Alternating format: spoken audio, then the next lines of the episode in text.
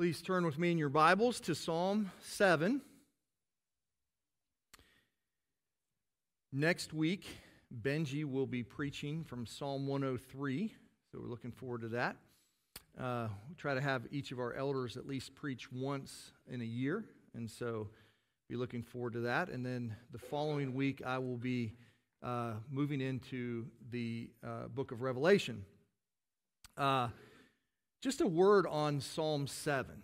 Um, I didn't choose Psalm 7 because it was one of my favorite Psalms. Uh, I believe that the Bible is all God breathed, every word of it. And so uh, it is a lifelong ambition that I would be able to preach or teach through every uh, book of every book, every verse of the Bible. Um, but I just was trying to go from the beginning of Psalms up till Psalm 8, which I've preached in the past. And so I was trying to begin that process. And so Psalm 7 just happened to be the last one. But as usual, uh, I was surprised as I studied Psalm 7. Uh, just a quick question Is any, Psalm 7 anyone's like favorite psalm? Is anybody even really familiar with it before you, this day today? Uh, that's kind of what I thought. It's, it's not one that's as well known. I hope it will be one that is uh, more cherished after this day. So, this psalm is about slander. Uh, Claire has asked me several times, she's not here right now, but she uh, has asked me several times, What are we going to talk about this week? And I told her slander. And uh, no one likes to be accused of something they didn't do, right? No one enjoys it when someone else maligns their character, right? If you want to get defensive, have somebody say something wrong about you, and you will rise up to tell them that they are wrong.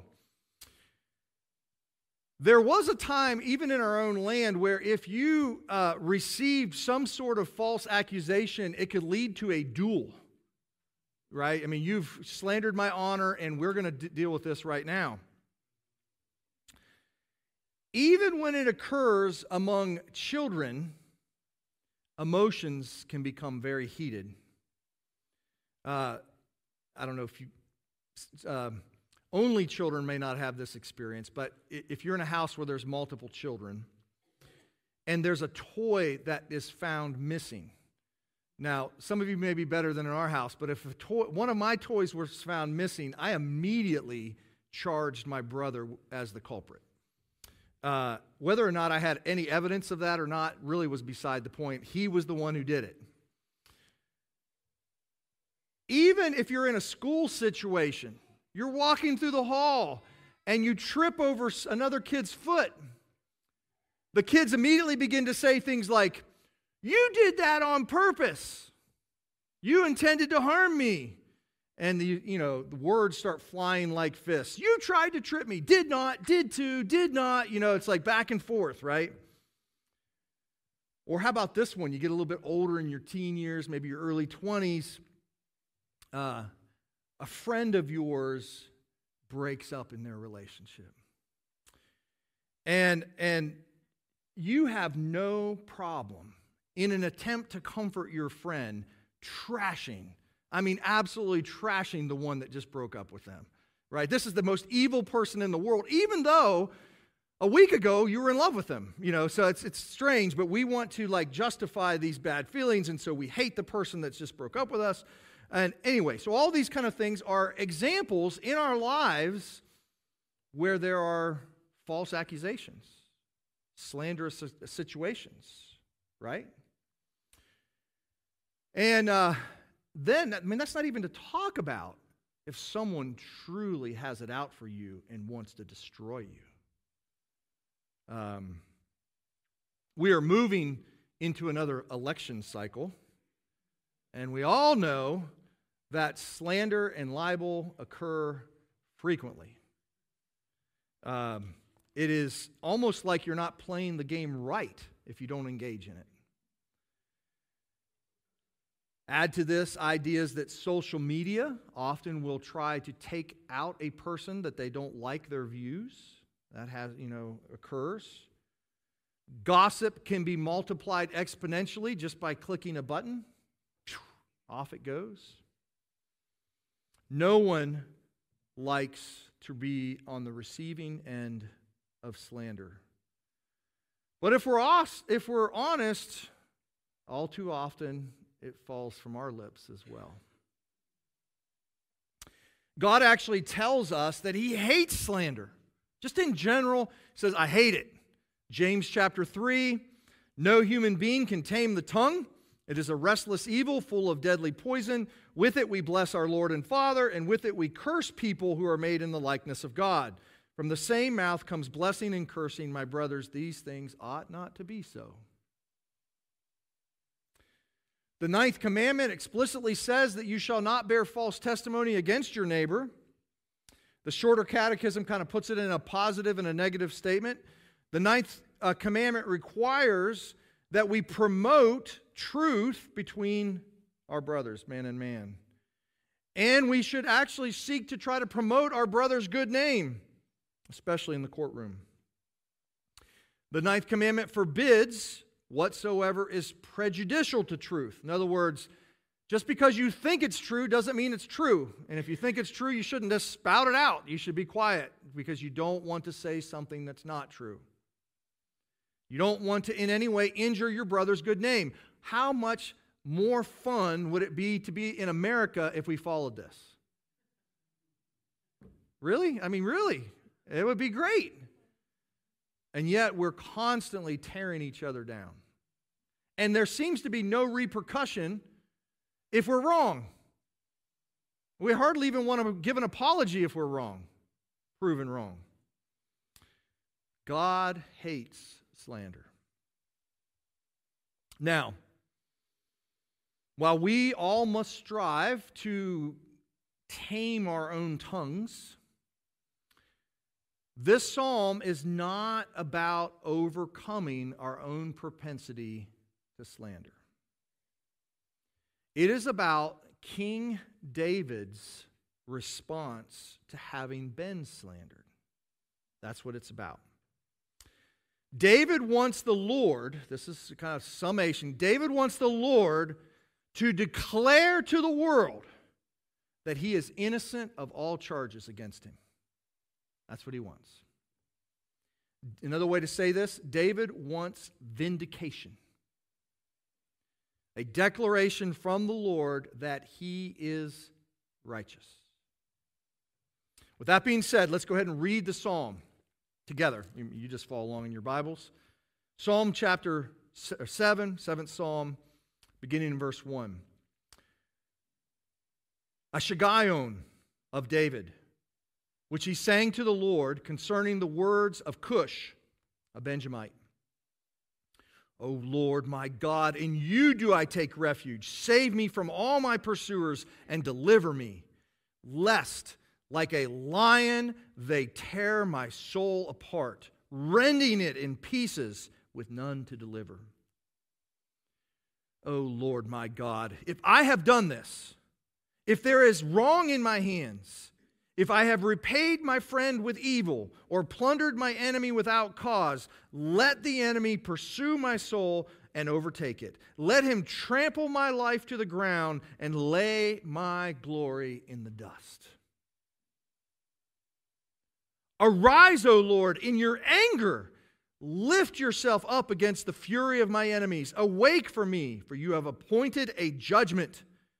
Let the assembly of the peoples be gathered about you.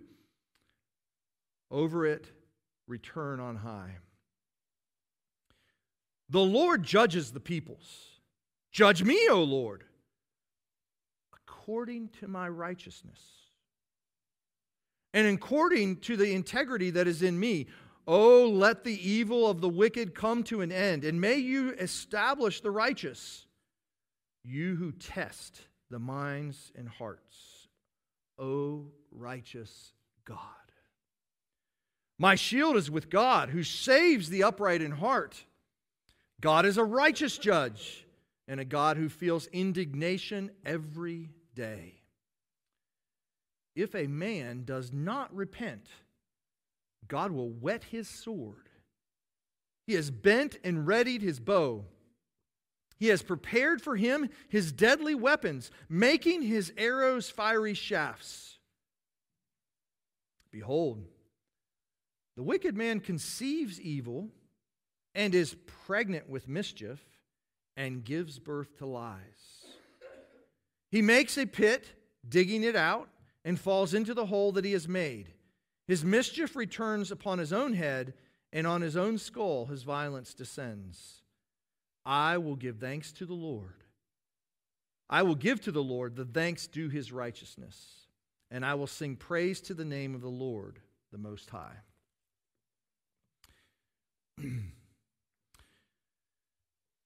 I don't really have anything to tell you about the meaning of Shiggaion. A uh, couple theories, but it's not worth mentioning. We also do not know much about Cush the Benjamite, whom David identifies as his slanderer. He is of the same tribe as Saul, so it is likely that he was loyal to Saul. In David's case, the slander seems to be that David has wrongfully assumed the throne of Israel. The biblical record, if you've read it, you just you just assume David's the right king. I mean, we just all yeah. But in the context of his life, it wasn't immediately apparent to people. Not everybody got the Samuel memo. You know, Samuel's the one that anoints him. Not everybody gets that. And even if they did, they didn't always believe it. And so they looked at David's ascension to the throne as a power play. They are accusing him of lust and power and greed. They accused him of actually taking the throne deceitfully, that he was only playing, playing uh, or acting to be nice to Saul, but his true intent was one of personal ambition. And it's likely that these questions, these accusations about David's right to reign went throughout his time as king. We do remember from a couple weeks ago that, that even his own son rises up in rebellion and takes the throne. And during that time, there was a, a young a man named Shimei, and he actually calls David a man of blood a worthless man. You're only getting what your sins deserve, David, that, that Absalom is taking your, uh, the throne from you. Now, none of these accusations were true. And that's what made them so like barbs in David's side. Now, it is possible, and I, I, go through this because it's possible to just read Psalm 7 as, as David is just like you. We go through life and sometimes people falsely accuse us, and it never feels good, and we kind of have this general feeling of wanting God to set the record right. It's okay if you use this psalm that way. I think it's an appropriate application of this psalm, but but I I think there's more to this. David is not an individual in the kingdom who has been slandered. David is the king of the kingdom. Now, think about that. If the accusations against David are true, then David has wrongfully taken the throne, and the foundation of his reign is undermined. You see, in our world, we're so used to just power rules, right? We don't really care that righteousness rules, just power rules. But that is not the way the Lord wants his kingdom to be. The Lord has said that my king will rule in righteousness. And so, if you could actually come up with some charge that would stick against his character, it would undermine his entire reign. And I also want you to begin to see that if David goes down, the whole kingdom goes down. So I want you to think about your, it's not just about you, you identify with David as an individual. I want you to begin seeing David as a foreshadow of King Jesus. You see, if King Jesus could be accused of wrong, then the kingdom is done. Jesus, along with David, David's a foreshadow of this. It is absolutely essential that the Lord declare Jesus as righteous if you're going to be saved. So while all slander is evil, the, sla- the slander against David takes a different level. And it's also important here that David doesn't just uh, uh, he doesn't just defend himself. He is absolutely certain that if the Lord doesn't defend him and the Lord doesn't declare his righteousness, then it, it, it's not worth a hill of beans. Now, just as an example of this, um, I don't know if has anybody ever uh, heard or, read kind of the uh, statements of Hermann Goering when he was a Nazi leader that was interviewed during the Nuremberg trials? Uh, if you haven't, it's fine. But you know, he's one of the perpetrators of all the evils of Nazism. Terrible guy, and he's being interviewed. And in his pride and his arrogance, he basically says, "I am only on trial because the Nazis didn't win. If we won, I'd be right. Now, you understand what he's saying there is that power makes right, might makes right. David doesn't want that. In fact, he's willing to receive these accusations and wait until the Lord declares him to be righteous. Okay? All right, so let's walk through this. O Lord my God, in you do I take refuge. Save me from all my pursuers. Deliver me, lest like a lion they tear my soul apart, rending it to, in pieces with none to deliver. It's not by accident that this concept of all of the enemies surrounding David and like ripping him apart as a lion, that's a common theme throughout the Psalms. Listen to Psalm 22. Many bulls encompass me. Strong bulls of Bashan surround me. They open wide their mouths at me like a ravening and roaring lion. Now, if you know anything about Psalm 22, this is the psalm that begins with, My God, my God, why have you forsaken me? The one that Jesus quotes on the cross.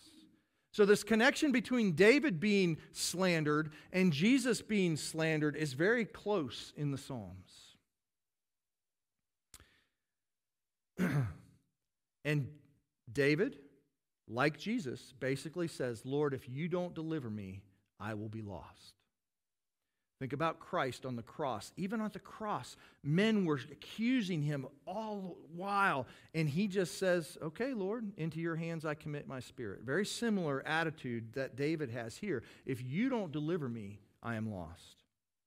And then in verses 3 through 5, David basically says, If I have done this wrong, if I have repaid my friend with evil, I think that's referring to Saul, that if, if I have actually done Saul a wrong, if I have plundered my enemy without cause, then let me perish.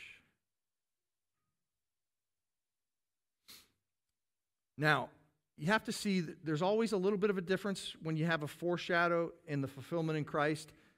David is only saying that he is innocent in regard to these charges. Remember, in the previous psalm, we heard David crying out to God for mercy. He's not sinless. But in, as it related to his taking the throne, he was innocent. He was not trying to do this on his own. When it comes to Christ, his declaration of innocence is in every sense. When he says, Lord, if I have done wrong, then take me down. But if I have not done wrong, vindicate me. Jesus is talking about everything, his complete and full righteousness. Verses uh, 6 through 8. Arise, O Lord, in your anger. Lift yourself up against the fury of my enemies. Awake for me, for you have appointed a judgment. Let the assembly of the peoples be gathered about you. Over it return on high. The Lord judges the peoples. Judge me, O Lord, according to my righteousness, according to the integrity that is in me. Now, here's this is a this is amazing. David is he starts with just his own personal slander against himself, but he knows that he is God's anointed king, and he knows that this vindication of who he is will occur at the appointed judgment of all the peoples. And it will occur as everyone is assembled together. What is he talking about? The final judgment. There will be a final reckoning. And David is wanting this. He wants this to happen, for God to do this publicly in front of everyone, declaring him righteous.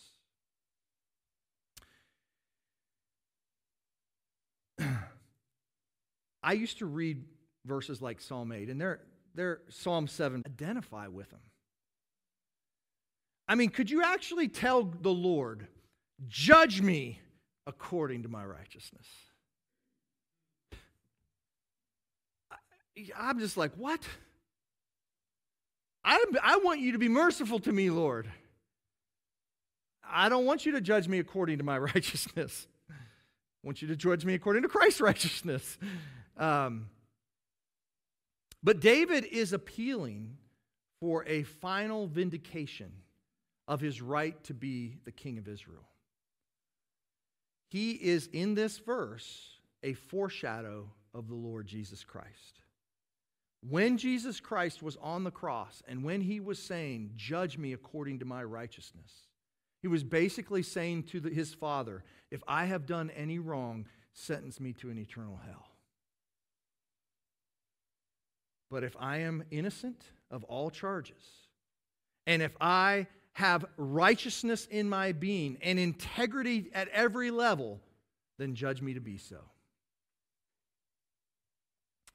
Now, this is this is powerful. When you start understanding this, David starts telling his, uh, uh, in this chapter, he says, Lord, I want you to take down everyone who has slandered me. What does it say? He says, lift yourself up in anger. Now, if you remember from last week, David actually said, Don't judge me in anger. now he's saying, God, pour out the anger on him. Okay? So, it's not just, David here is not, it's not just a personal slight against an individual. You see, people have slandered God's anointed king. That demands judgment. You see, David has this appeal for this if anyone opposes the king, which is what it says in Psalm 2, that anybody who opposes God's king will be crushed, he's just living that out. I'm God's anointed king. If they oppose me, they need to be crushed. Now think about Jesus at the cross.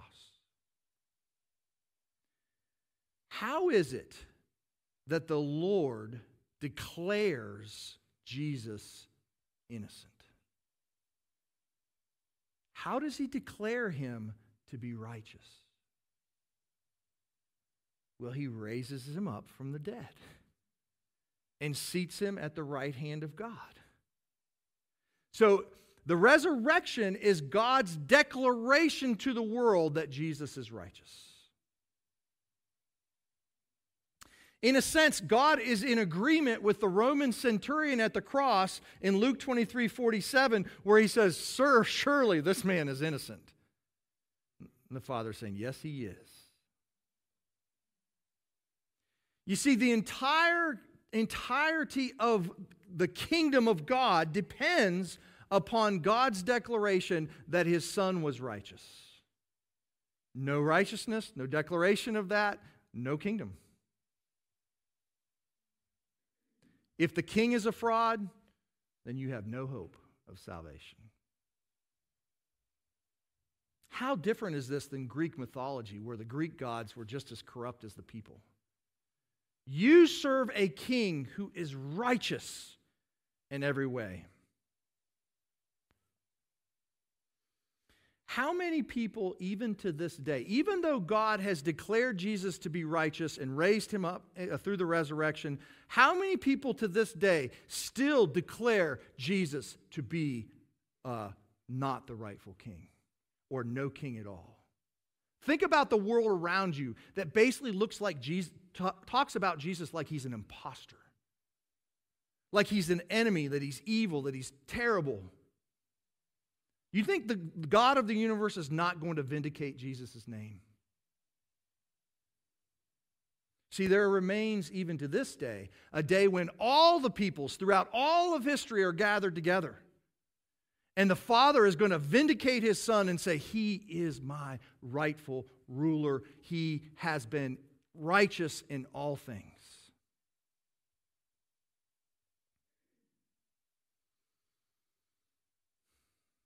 So, therefore, David, back in Psalm 7, verse 9, oh, let the evil of the wicked come to an end.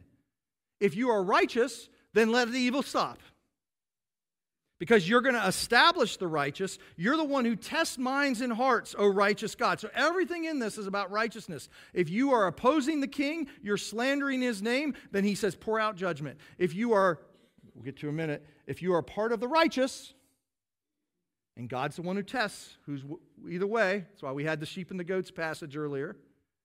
God is the one who tests, the righteous will go into eternal life.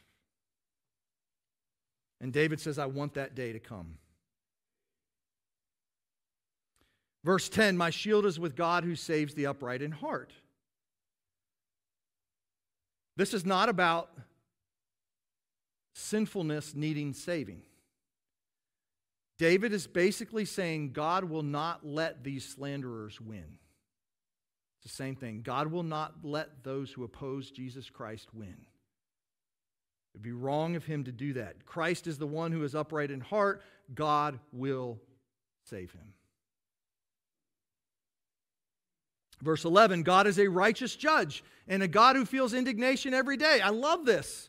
How many people accuse God of not caring about evil in the world? And basically, David is saying, even though I'm being slandered, even though the judgment day has not come, I don't care because God feels indignation against his anointed king every day. When people hate Jesus Christ, you think the Father's up there and, oh, who cares? He cares. He hates it every day.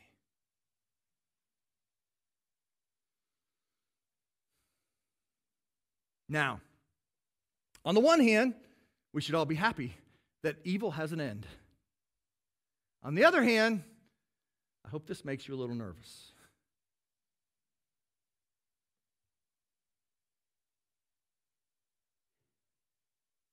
I open the psalm saying, No one likes to be wrongfully accused or slandered. But what if it is true that you have indeed, in one way or another, slandered the name of your king? I'm certain I have at times. Benji even alluded to that in his prayer. Not speaking openly about his love for Christ, hiding it. All of us are guilty. Not one of us could say, Lord, save me according to my righteousness.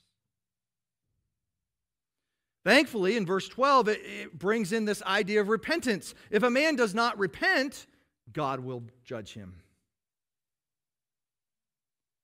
So your salvation is not dependent upon how great you are. Your salvation depends on changing your attitude toward the Lord Jesus Christ. One of the best examples of this are the two criminals on Jesus' right or left. They both mock Jesus at the beginning. And then, through God's grace, the one actually repents of his mocking of Christ and declares Jesus to be the Savior and says, Remember me in, in your kingdom. And Jesus says, Oh, you will be with me in paradise. You see, the wicked are crushed only if they don't repent. And at some point, we all must acknowledge our rebellion to the Lord Jesus Christ. We haven't just done a few little things here and there, we have actually lived in rebellion to Jesus.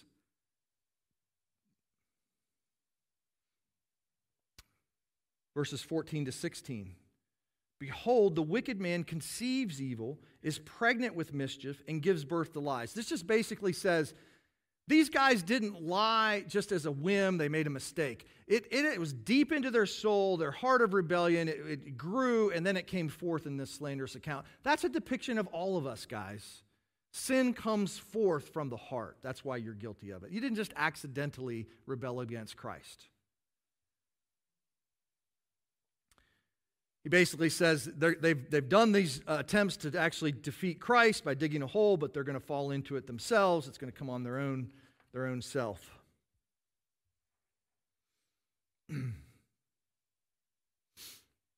now, I have one more question to finish this sermon. It might take a few minutes, but it's a very important one. If we can all agree that Jesus did nothing wrong he was a sinless man on the, on the, while he walked this earth, and that, that um, God declares that when he rises up from the dead. Did he do a wrong when he declares you righteous? You understand what I'm saying? Okay, maybe he was individually righteous, but now we're going to another step. We're looking at Benji Thomas, who knows he's a sinner. And Jesus says, Benji, I declare you righteous by faith in me alone. And this is, gets at the mystery of the gospel. And I really think that's what's going on here. David understands that he can say, if Jesus was wrong in any sense, all is lost. So, in other words, Jesus not only had to be righteous in the way that he lived his life, but he also had to be righteous in the way that he saves sinners. In other words, when he says to Emily Irwin, You are righteous, is he bearing false witness about Emily? Because Emily's a sinner.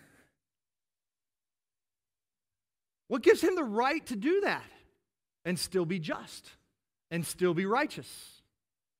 Well, Romans 3 tells us. Romans 3 For the works, by works of the law, no human will be declared righteous.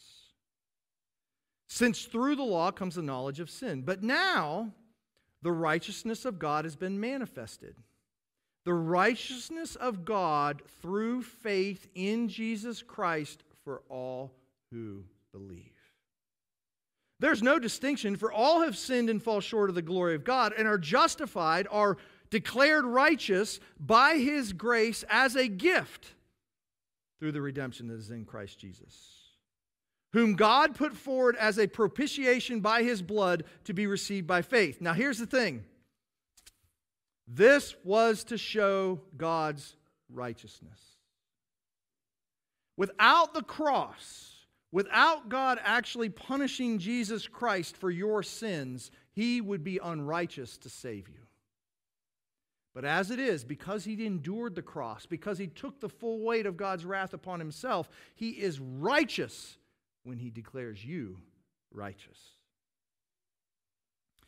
I love this. It was to show his righteousness at the present time so that he might be the, the righteous one and the one who declares people to be righteous who have faith in Jesus Christ.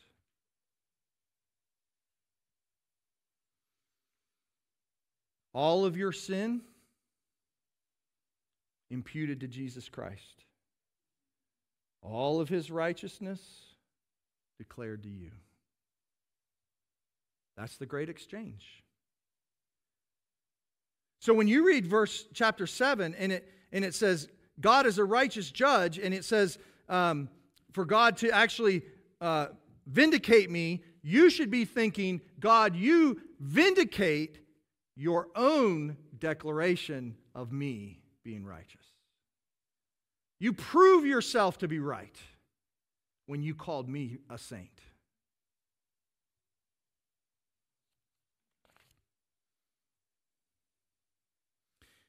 This is why David in verse 17 says, I'll give thanks to the Lord. I'll give to the Lord the thanks due to his mercy. I will give thanks to the Lord due to his righteousness. Have you ever thought about that? Have you ever thought to yourself, I'm saved because my God is righteous? We normally just think about the mercy side of it because we're receiving mercy all the time. But the truth of the matter is, when God chose to save you, He did it righteously. And for you not to be saved at the end would be a false accusation against Him. This is true, stated in 1 John 1 8 and 9. If we say we have no sin, we deceive ourselves, and the truth is not in us. So don't even try to say that you're righteous before God. Don't do that. But if you confess your sins, He is faithful and just. The word there is righteous to forgive your sins and cleanse you from all unrighteousness. He is righteous to forgive you. Now, think about the accusations you feel every day. You know you're still sinner. You know you fall short of God's glory. And you hear those words, the Father, I declare you righteous. And inside your heart, you say things to yourself like, ah, that can't be. He's got to be angry with me. He's got to be crushing me. And I'm telling you, that if you are believing in the Lord Jesus Christ, now you can be playing games with God and He'll test your heart whether you're playing games, but if you are sincerely casting yourself upon the Lord Jesus Christ, all who are in Him are declared righteous. And when we get to that final day, 2 Timothy 4 8 says this Henceforth there is laid up for me the crown of righteousness. You're not perfectly there yet, but one day you're going to receive the crown of it. You're going to be perfect in every way. It says, which the Lord, the righteous judge, will award to me on that day.